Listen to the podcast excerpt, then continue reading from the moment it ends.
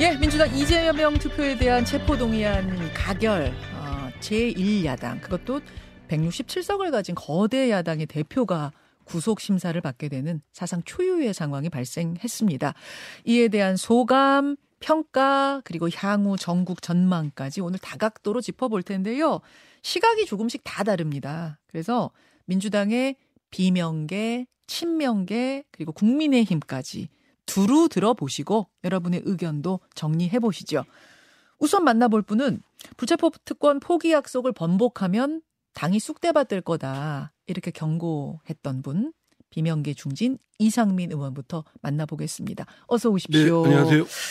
아, 우선 어제 결과에 대한 소감이랄까요? 아, 딱 한 문장으로 좀 표현해 주신다면? 뭐 어쨌든 당에 그, 그 일정한 충격을 준 건 틀림 없 고요. 음. 뭐 친명계든 비명계든 어쨌든 당 대표한테 이런 거에 대한 결정을 그 하지 않을 수 없는 그런 상황이 뭐 원치는 않지만 그러나 또 피할 수 없는 상황이기 때문에 어 맞을려면 빨리 맞으라라는 심정으로 빨리 거쳐가야 된다라고 음. 생각하고 오히려 이를 전화위복이 계기로 삼아야 되겠다.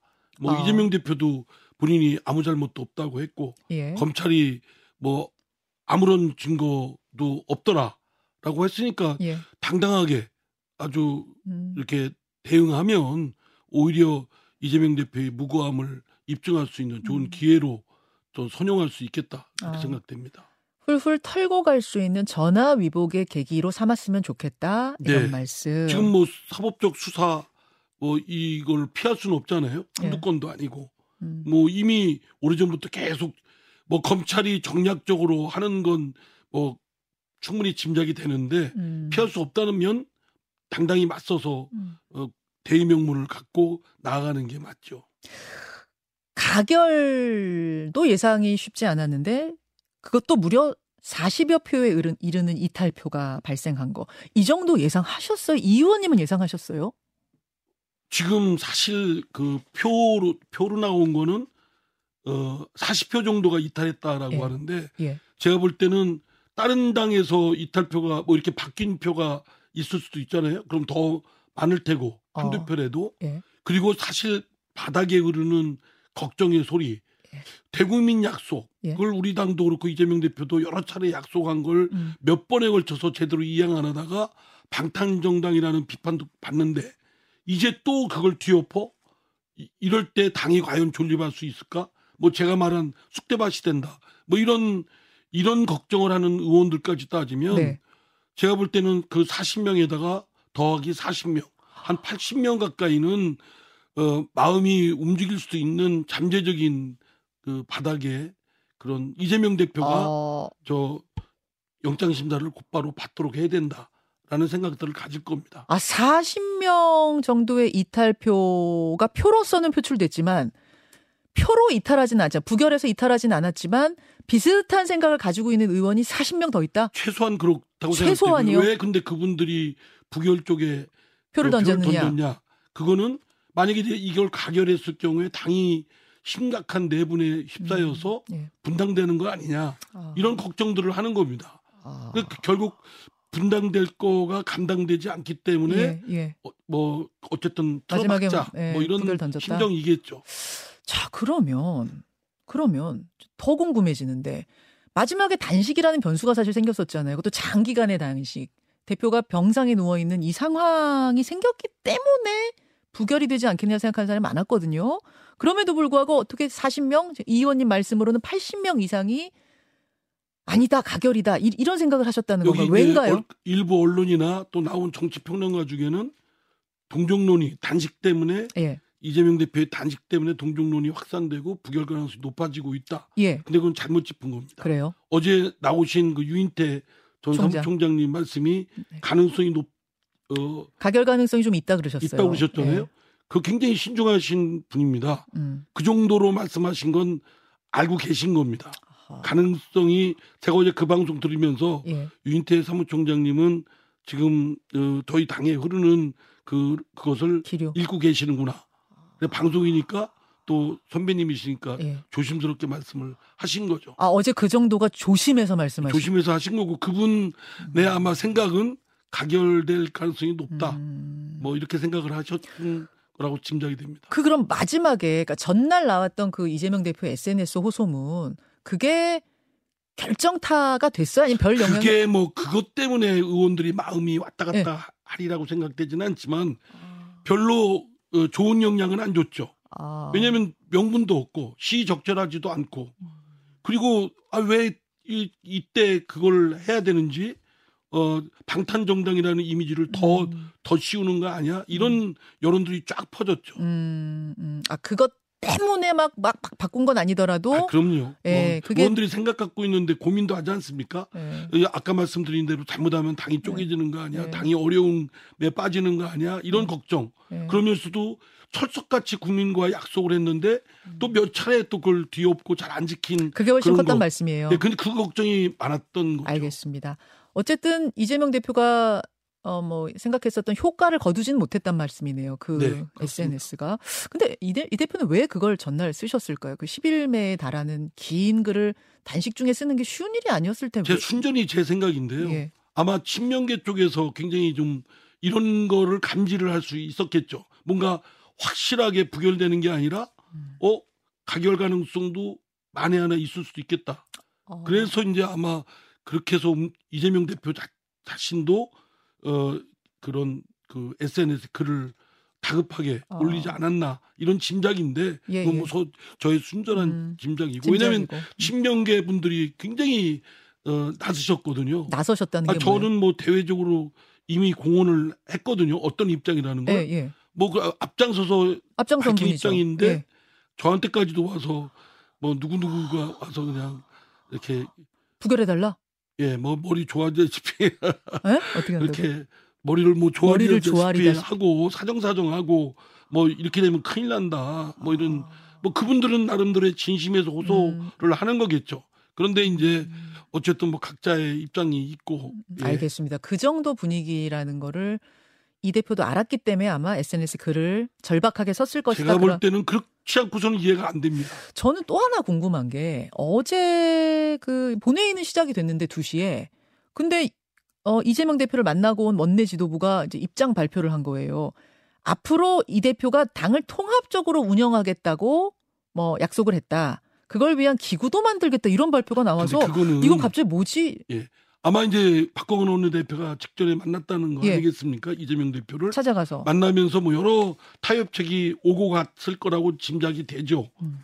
그 중에 뭐 통합이도 하고 당 대표 일단 물러나고 뭐뭐 이런 것들도 얘기되겠지만 통합이가 아마 어 최소 공약수가 되지 않았나 음. 싶은데 그거를 어 이렇게 당 대국민 약속을 뒤엎는 음. 상황을 가- 어, 해서는 안 된다고 생각하는 의원들의 마음을 바꾸기는 아. 어려울 거라고 생각합니다. 통합위 정도로는 안 됐어요. 그렇게 해서 음. 지금 우리 당내의 문제가 아니라 네. 국민들과의 약속의 문제를 지금 몇 번에 거쳐서 안 지키고 뒤엎고 그러면 한- 총선 총선 망한다고 보신 거예요? 총선도 망하고 당도 주저앉게 될 수밖에 아, 없다. 당도 망한다. 아니 당이 세상에 몇 번에 걸쳐서 약속도 뒤엎고 하는데 음. 이 중요한 현안에 대해서 또 약속을 뒤엎으면 음. 엎으면 예. 국민들한테 뭐라고 약속을 또 합니까? 그래서 통합 적으로 당을 운영하겠다는 그 정도 설득으로는 부족했다는 예, 뭐, 뭐 말씀이시군요. 일설에 의하면 뭐 공천권 어쩌고 저쩌고 하는데 예. 만약에 그러한 그런 협상이나 이런 것들이 나온다고 생각하면 국민들께서는 예. 아주 추악한 거래라고 생각할 거예요. 그런 얘기는 안 나왔대요. 그건 저는 잘 모르죠.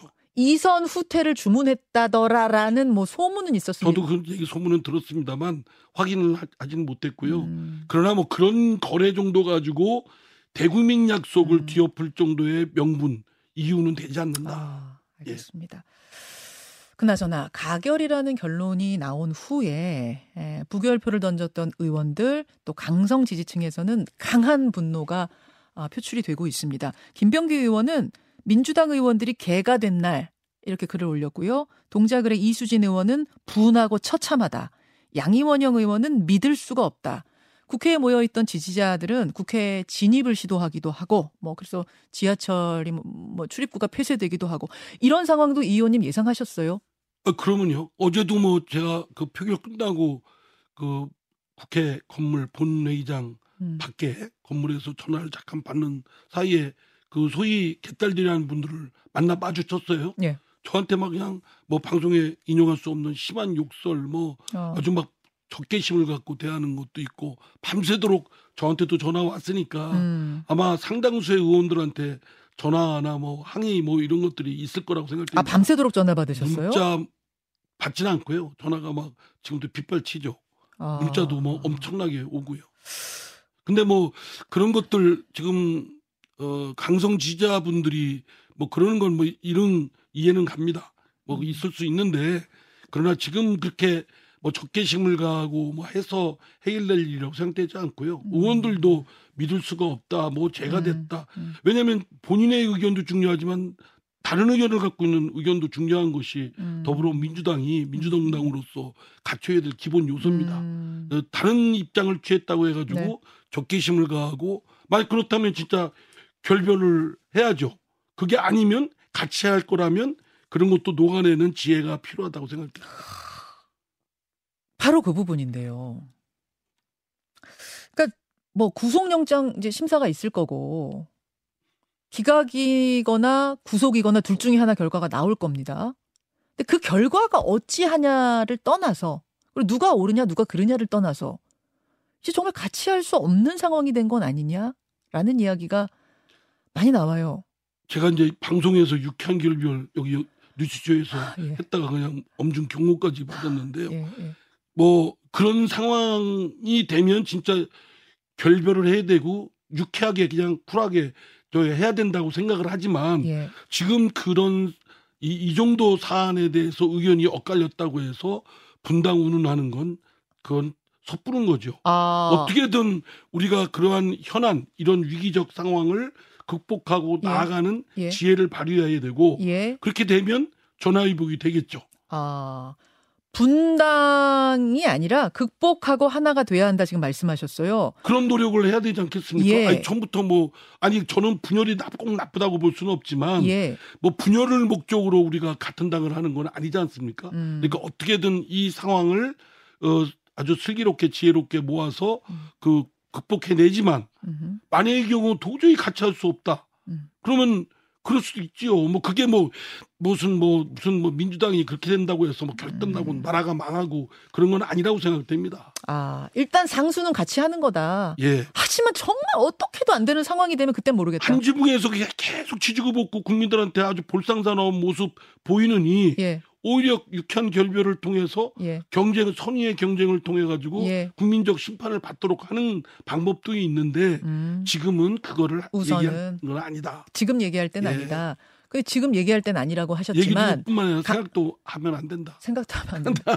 근데 뭐 어제 많이 화가 나신 분들, 격앙된 분들 사이에서는 가결표 찍은 사람들 색출해서 이미 색출 작업 시작이 됐습니다. 색출해서 이분들 정치 생명 끊겠다. 끝까지 쫓아가겠다. 뭐 이런 얘기가 나. 그러니까 나오는 그, 걸 봐- 그, 그런 모습이 국민들이 볼 때는 얼마나 섬찟하고 어, 민주당이 더불어민주당이 진짜 민주당 맞나 이런 생각이 들지 않겠습니까? 어. 당의 해로운 행위고요.